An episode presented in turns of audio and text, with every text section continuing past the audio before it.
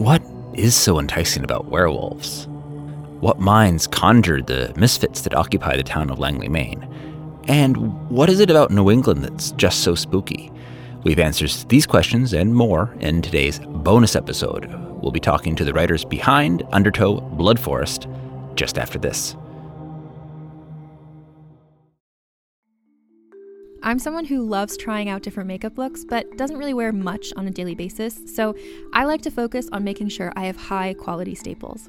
And whether you like a fresh face, full glam, or somewhere in between, you've probably seen Thrive Causemetics Viral Tubing Mascara. I've certainly seen it everywhere. You know, the one in the turquoise tube? So, that mascara, along with all of Thrive Causemetics beauty products, are certified 100% vegan and cruelty free, which I look for in makeup, and they've got excellent quality to match. And something I didn't know from all the mascara videos I've seen is that for every product sold, Thrive Causemetics donates either that same product, another product that is needed more, or a monetary donation. They've worked with over 500 nonprofits to help with a wide range of causes like supporting cancer survivors, people experiencing homelessness, education access, and so much more.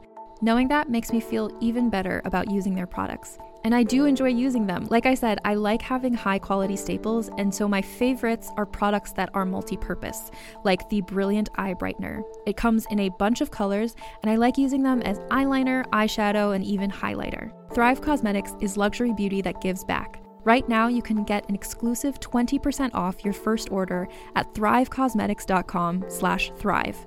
That's Thrive Causemetics, C-A-U-S-E-M-E-T-I-C-S dot com slash thrive for 20% off your first order. Calling all lovers of mystery and fans of a good story. If you haven't already heard me talk about June's Journey, you're in for a treat. It's time to don your detective hat in this free hidden object mobile game that delves into the captivating journey of June Parker, a self proclaimed detective on a quest to unravel the mystery surrounding her sister's untimely death. In June's Journey, you get to play as June, deciphering clues and unveiling secret plots within thousands of beautifully illustrated scenes. And did I mention it's set in the glitzy 1920s? New chapters are added weekly, so you will never run out of new thrills to uncover, and you can also personalize and decorate your very own Orchid Island where the story takes place. How sharp are your detective skills? Find out when you download June's Journey on your Android or iOS device, or play online via Facebook Games. Your detective journey awaits.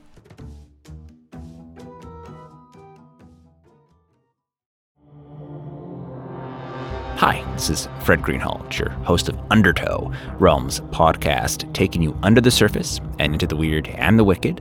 I'm also the creator of the werewolf infused waking nightmare podcast we're experiencing, Blood Forest. But today we have a short reprieve from the horror of Langley, Maine, as we go behind the curtain and speak to the writing team who worked with me on this crazy podcast.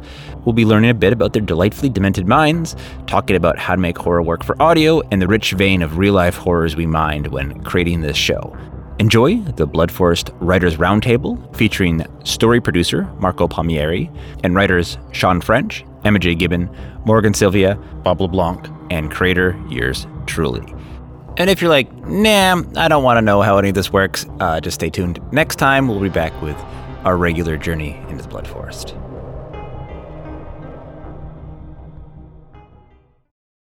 Hello, everyone, and welcome to Realms Roundtable discussion of our new Undertow series, Blood Forest. I'm Marco Palmieri, your host for uh, the evening, and I'm here with the entire creative team of the show. Uh, guys, please introduce yourselves. Fred, let's start with you. All right, I'm Fred Greenhalgh, head of audio here at Realm, and uh, the guy weirdly obsessed with werewolves up in Maine. Uh, my name is Sean French. I'm a video game writer for Hyperkinetic Studios, and I dabble in comics, indie film, and obviously now audio fiction. My name's Emma J. Gibbon, and I'm a horror writer who lives up in Maine. My name's Bob LeBlanc. I am an actor, producer, podcast producer, writer. I uh, own and run Sleuth's Mystery Entertainment, and I'm the showrunner for Balderdash Academy. Hey, I'm Morgan Sylvia. I write uh, horror, fantasy, poetry, screenplays, and um, also now audio fiction stuff. I also live in Maine. Awesome. Well, th- thanks, guys, for uh, getting together uh, today. Uh, I hope this will be a lot of fun. Really excited to talk about this show. It's Realm's newest horror podcast. It's all about werewolves. And uh, I think I'd like to start with that, if that's okay. Um, before we get into the nitty gritty of the story and the uh, characters and all that good stuff, I, I want to ask the question why werewolves? It certainly has a long tradition in, in literature and, and other media. Yeah. Well, it, it also is time for it to come back. You know, it was big in the 40s with the Wolfman. It there was a, another rise of werewolf fandom when you look at uh, late 80s, early 90s with stuff like um, Werewolf the Apocalypse, uh, which is a, a tabletop and live action game. And then it kind of went away and it was replaced by zombies and vampires. And I think we've come to the point in the cultural zeitgeist where your neighbor could be the big bad guy, where we're wondering who has that inner beast within them. If you're looking for a monster that fits our modern age, there is no better creature than a werewolf, than that hidden monster that lives next door. Yeah, I, think there's a real appeal also to the idea of just tearing away all the human trappings of life and abandoning societal rules and expectations and insecurities and and just running off into the wilderness to be free. Yeah. You know, the, the more stressful life becomes, the more that, that that sort of has some appeal to it. And unlike, you know, so many types of monsters just seem miserable. Vampires are always they're, they're just terribly unhappy. There's no, Yeah. you know, there's no happy vampires. but werewolves are having fun out there, you know, at least until the morning after. I think it's perfect for audio as well.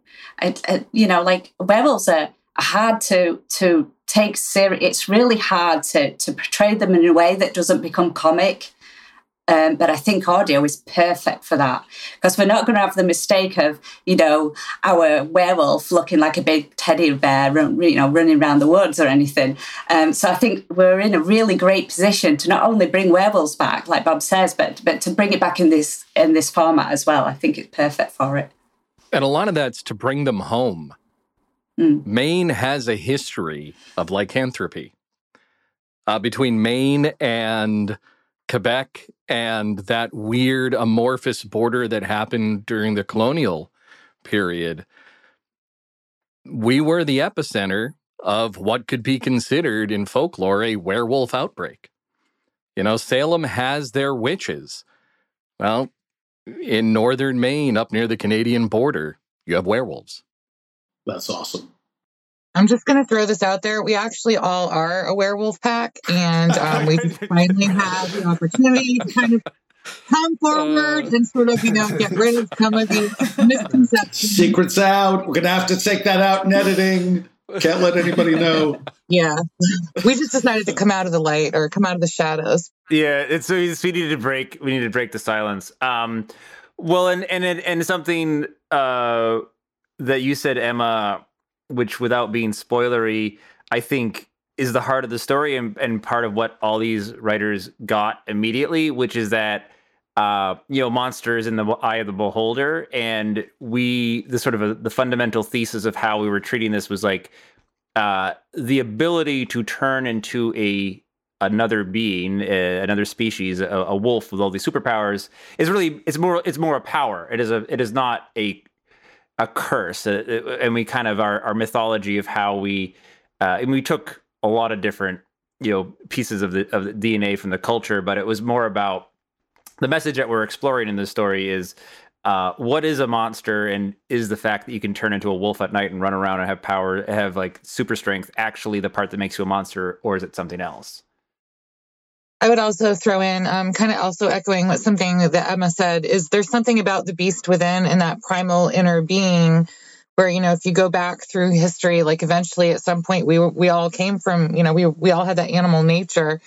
And there's also, I think, an element of just losing control of yourself um, that is fascinating, that can be explored in so many and has been explored in many ways. But there's something to these characters where you know they're they're tapping into something very primal within them, and I think that's something that is just kind of an eternal thing with humans. Um, and I think that's part of why this particular uh, mythology has such longevity in our culture.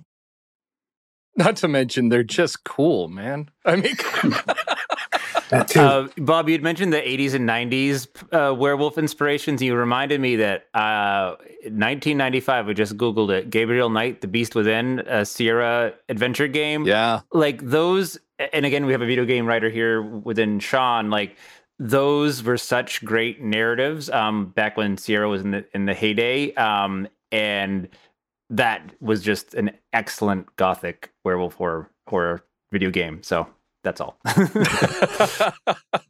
Uh, but there was a scene in that where you got to become a werewolf, and so that I think there's still that like uh, the, the probably parts of that and did influence Blood Forest of like what does it actually feel like to be a werewolf? Like you got to be one in that game in a certain part, so that probably does when I when we start thinking about the the sound part of it of like what is it like? Yeah, how do you hear differently, etc. So yeah, Yeah, and Emma actually hit on one of the big things I think too. Um, in in why a werewolf story is so perfect for audio, because I've worked on a lot of like independent films, and I I mostly play monsters for obvious reasons.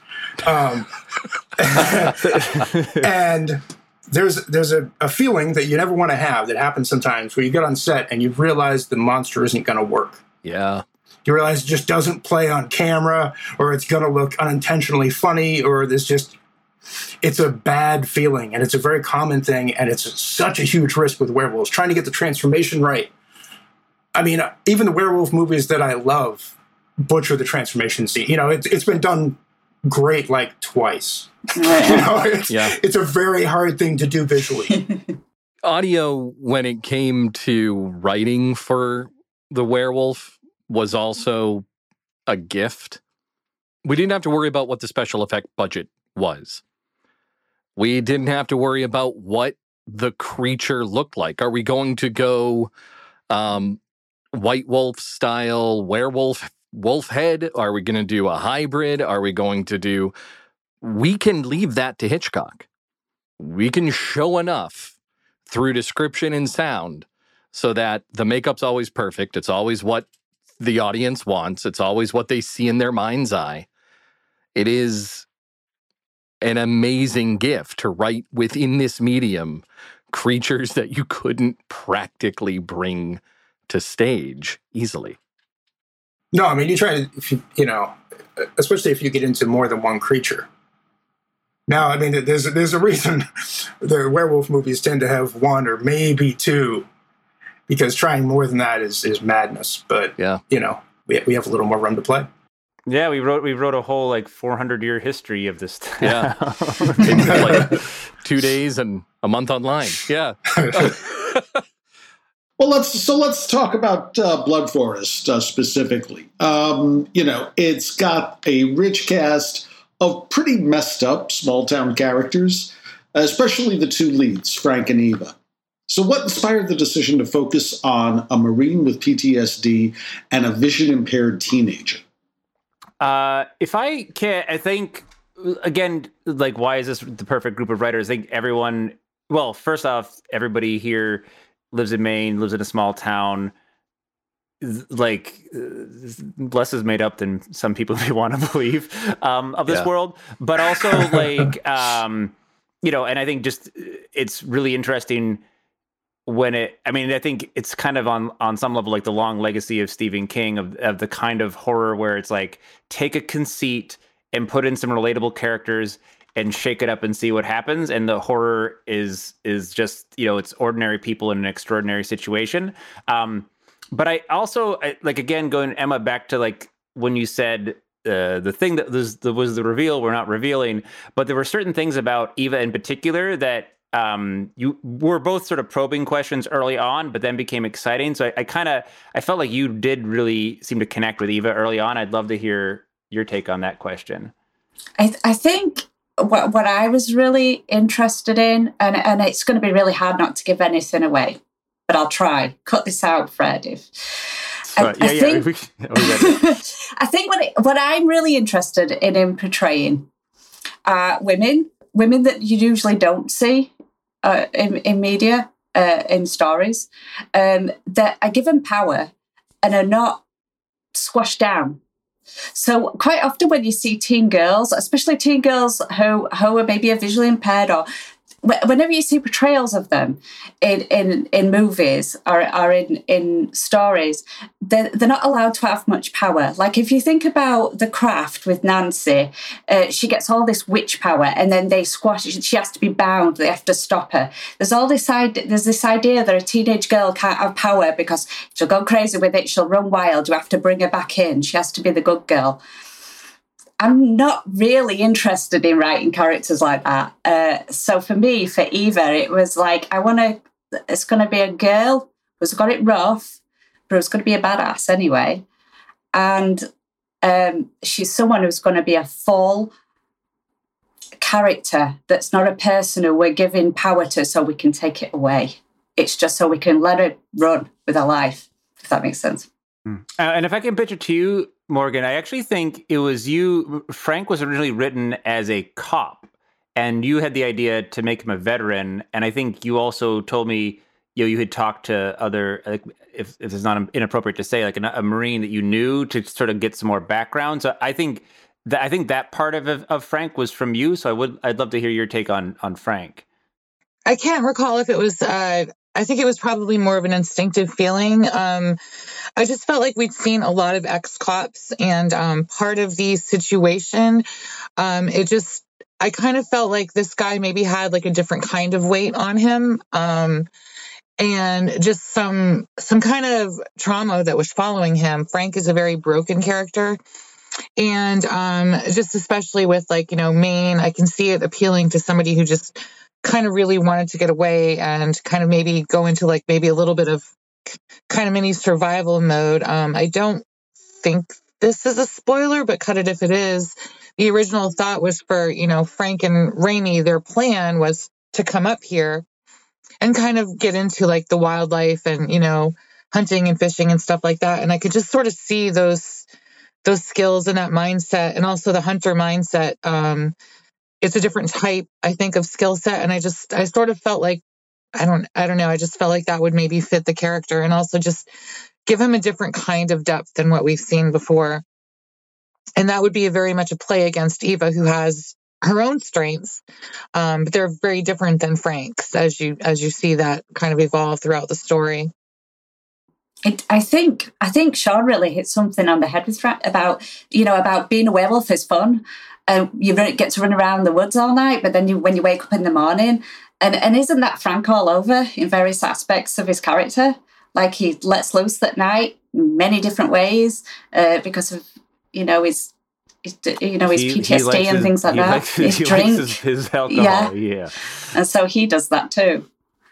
Yeah, I, I kind of connected with Frank. Um, I uh, my father-in-law lives with us, and he was a Vietnam vet, and uh, I work from home. My wife doesn't, so I'm his primary kind of you know day to day helper and stuff.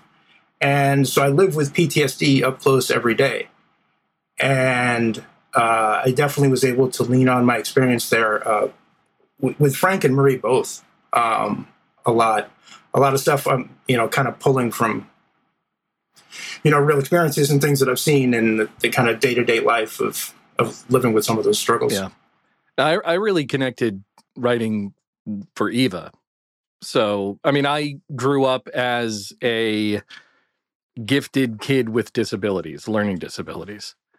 And what really impressed me about how Eva was coming along was that so often we see characters in media that let their not even disability, but let whatever bad hand they were given define who they are. So they become a character of unmet potential rather than a real fleshed out person with strengths and abilities and weaknesses that they've managed to find a way to deal with and to to manage for their entire life and uh, I, I really saw an opportunity in Eva to show that if you're dealt a bad hand, it doesn't necessarily mean that that's who you are. You're, I mean, you're the kid who can't see well. You know, you're the kid who's legally blind. That's not really how life works. You know, that is an aspect of you, but it does not define you. That's the way I deal with my ADHD. Um, you, you find a way to find the benefits within the disorder and you find a way to manipulate it to your advantage. And I, I saw a lot of that parallel with Eva. I just agree. I think that's one of the really special things about Eva's character is that you see her her weaknesses turning into her strengths over the the course of the story. Yeah, and as a, a former, you know, a, fellow former bullied kid uh, who got into martial arts to kind of find their own power, her journey kind of speaks to me on that front too. Yeah, and I I was going to say, and I think this ties into another question you may be thinking of asking Marco, is that um, so we had an amazing consultant in the writers' room with us, Elsa. I think Shunison is how you say your last name. Um, Elsa was amazing, uh, and I think uh, this is this is the part that is really you have to be really careful about in audio because I think because there's no visual component, the number of shows that have like some pitch and the character is blind is like pretty deeply problematic and and there, I mean it's problematic in lots of media, but it's like sort of especially in audio where uh, characters with uh, you know vision disabilities are just sort of like thrown in as a as a plot device. And um that's not who Eva is. It is, as I said, it's like it, it kind of just is an organic part of her character, and it's, uh, you know, and she just sort of is doing her thing, and it, and it's far from the only like thing that makes her othered in this community. Like she also lost her parents young. You know, she she's caring for this grandmother. She's from uh, French Canadian, which is not the dominant culture in the town. Um, so these are all just things of like complex characters who are dealing with real stuff. And yeah, we we uh, you know, I'm sure we didn't do everything perfectly, but we put a, quite a lot of thought into giving her her own complete story. Hi there. If you're a fan of Undertow, I know you love immersive entertainment. And let's be real, as much as we all love podcasts, nothing is quite the same as going out to see a movie in the theater, the experience of being with friends, getting your popcorn, and the sheer impact of the visual and sound experience exactly as the filmmakers intended. If you crave that experience, then Regal Unlimited just makes sense. Regal Unlimited is the all you can watch movie subscription pass that pays for itself in just two visits.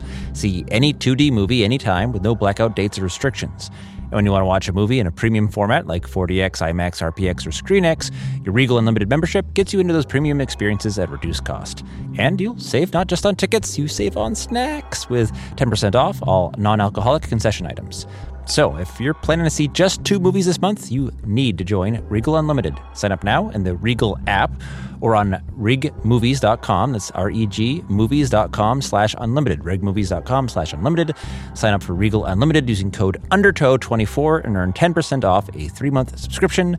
Regal Unlimited, the all-you-can-watch movie subscription, pays yourself in just two visits. Sign up now. Code UNDERTOW24. Do you ever wonder who's looking over your shoulder when you're exploring the web? Do you want to keep tracking cookies, curious websites, and your internet service provider from sniffing out too much about your browsing activity? What about gaining the ability to virtually travel to different parts of the world and reshape your internet experience? Well, enter NordVPN. NordVPN protects your internet privacy and lets you go borderless. You can experience sporting events and entertainment that aren't available in your region. When you're on the go, NordVPN protects your data while accessing public Wi Fi, and in tandem with the Nord Threat Protection Service, protects you from malicious downloads, viruses, and phishing sites. Best of all, this protection is laser fast, so avoid buffering and lagging while streaming or gaming, and stop your ISP from bandwidth throttling. If you've never used a VPN before, you may be surprised how much your internet experience is shaped by what country of origin you're believed to be from. I've actually had quite a bit of fun using NordVPN as a learning tool with my kids. We change around our virtual location, go to different countries, revisit familiar websites from a new country of origin, and see how things are different. For the cost of a cup of coffee a month, your NordVPN account can be used on up to six devices. So why wait? Get the best discount off your NordVPN plan by going to nordvpn.com slash undertow our link will also give you four extra months on the two year plan. And there's no risk with Nord's 30 day money back guarantee. That's nordvpn.com slash undertow. You can shop from anywhere doing pretty much anything. You might shop while working, eating, or even listening to this podcast. And however you shop, we all know and love the thrill of the hunt. But do you also know how to get the thrill of the best deals? Because Rakuten shoppers do. With Rakuten, they get the deals they love with the most savings and cash back. And you can get it too. Start getting cash back at your favorite stores like Sephora, Nike, and even Expedia if you're looking to get some travel in. And getting cash back doesn't mean you have to miss out on sales because those can just be stacked right on top. It's easy to use and based on a simple idea. Stores pay Rakuten for sending them shoppers, and Rakuten shares the money with you as cash back through PayPal or check. Download the free Rakuten app and never miss a deal.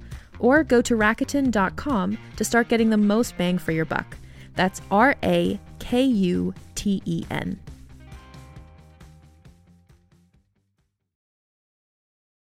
All right, so so you guys ta- touched a little bit about uh, Maine. So so why is it that horror stories set in Maine work so well? I mean, is it just because Stephen King has gotten us used to the idea that all sorts of crazy shit can happen in one state, or what is it about Maine that just lends itself to horror? So Maine is the least populated state in New England. It's the only state in the union only bordered by one other state we are isolated from the rest of the country for a reason. There's not a lot of people up here, but there is a distinct prejudice within the people that are. Are where are your ancestors from? Plays a lot of where you used to fit into society in Maine. Were you Quebecois? Were you French? Um, Parisian? Like, did you come over after the revolution? Were you native? Were you English? Were you Scot? Were you Irish? Like that mattered more, uh, I think, than people realize. Where in the state are you from? Are you from a mill town? Are you coastal? I mean, we have lobstermen, mountains, forests. We even have a desert, if you believe the marketing.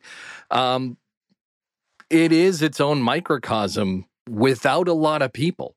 There's a lot of tract of nothing in the middle of the state. So it's the perfect setting for horror.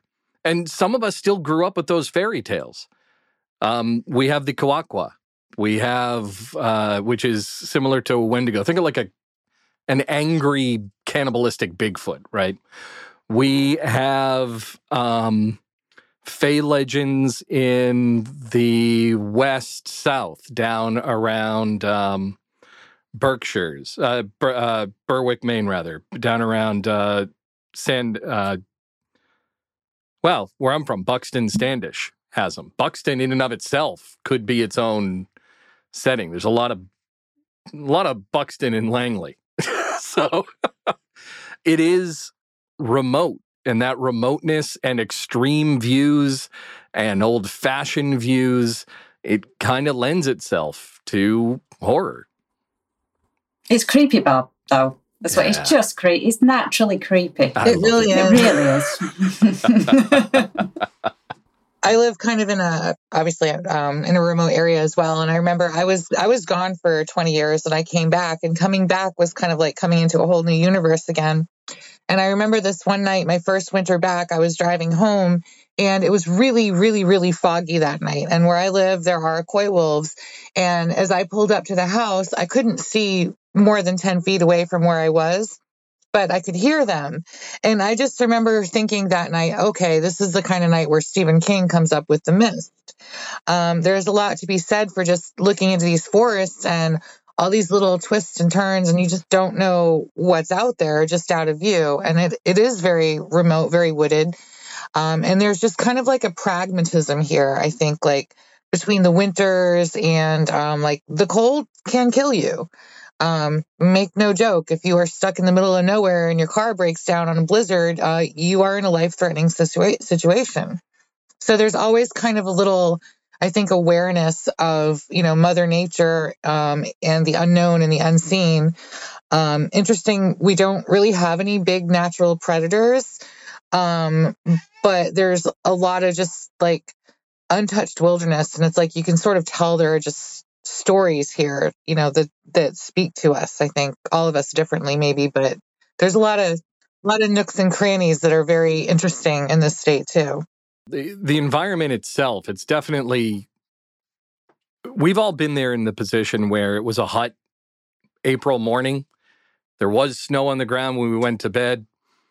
You know, it might have been 30 the night before. It's 60 that morning, and the snow goes from a solid to a gas. It does not hit, I mean, it sublimates.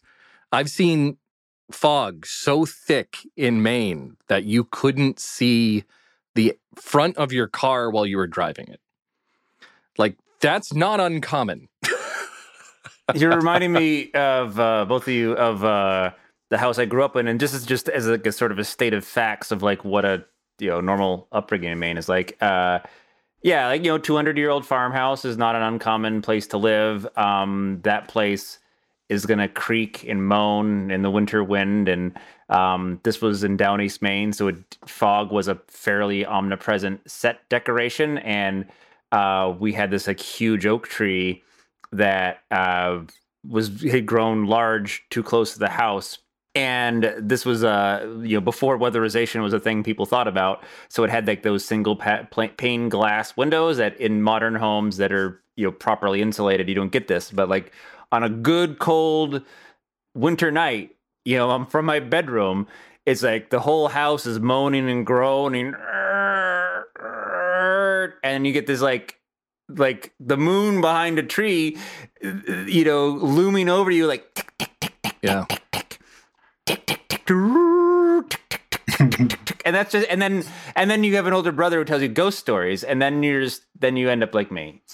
yeah, I mean, I've lived in a lot of places, and and Maine is uniquely strange. You know, it's like it's dark at 4 p.m. You're snowed in all winter. Everybody's all stir crazy. You've got like hundreds of miles of uncharted wilderness. There's like whole sections of the state that are, that are technically unorganized territory that don't even have a local government. It's just madness. Even aside from Stephen King, Maine is just a verifiable freak show. Well, and, and you have these characters, and a lot of them you, you do see in Blood Forest, where who, who are a little bit hard to pin down. Of someone who is like a libertarian nut job on the edge of town with like razor wire over all their burnt out cars and a bunch of guns, but who like will legitimately save your life if you're found on a dark road at, late at night. And the person who might actually kill you is the person who lives in the nice house in town who wears a nice suit to church on Sunday. And Maine is both those things. Yeah. Yeah. And it's also the fisher howl screaming in the woods just randomly. Yeah. Like just an animal that screams like some a woman being murdered randomly yeah. in the night for no reason. and fox yeah. do the same thing, and lynx do the same thing. Most of the cool animals in Maine scream, scream at you, or they yeah. make ghost calls like loons. It's uh, yeah, you know, it's a spooky place. I mean, we've all had been in one situation. Like for me, it was going out and getting wood for the furnace. You know, if we didn't do our chores before the the sunset, then we were going to load up the wood stove at night. You're walking out to the far back of your property to load in um, logs onto your sled to drag it across. All you can think about is what's in the woods. So when I was little, my grandmother's sister told me this story about there being like wells in the forest and that I could like just walk and fall into a hole walking over leaves. And I was really scared walking around in the place in the little woods behind my house. I would always be afraid that like the woods would eat me and I'd fall down this hole. Um, so that's like the kind of thing that you you grow up with around here. Um, I never did fall down a well, but um, yeah, I was paranoid about that for a long time. Yeah. You know, we also grew up with the legends of the intense cruelty of man, uh, especially in Maine.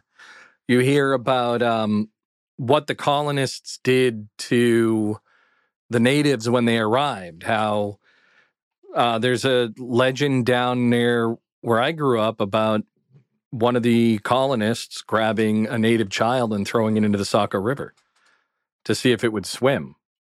These are not uncommon stories that we we were told in school about literally the the place right behind where you're going. Yeah, the the Saco River, where we used to go swimming as a kid. That that was the legend is that the river claims claims a child every year as retaliation yeah. for that. Yeah. So. And that's just like, yeah, okay, let's go. And now we're gonna go back to school. Yeah. This, this will be fine. Nothing, nothing to worry about children.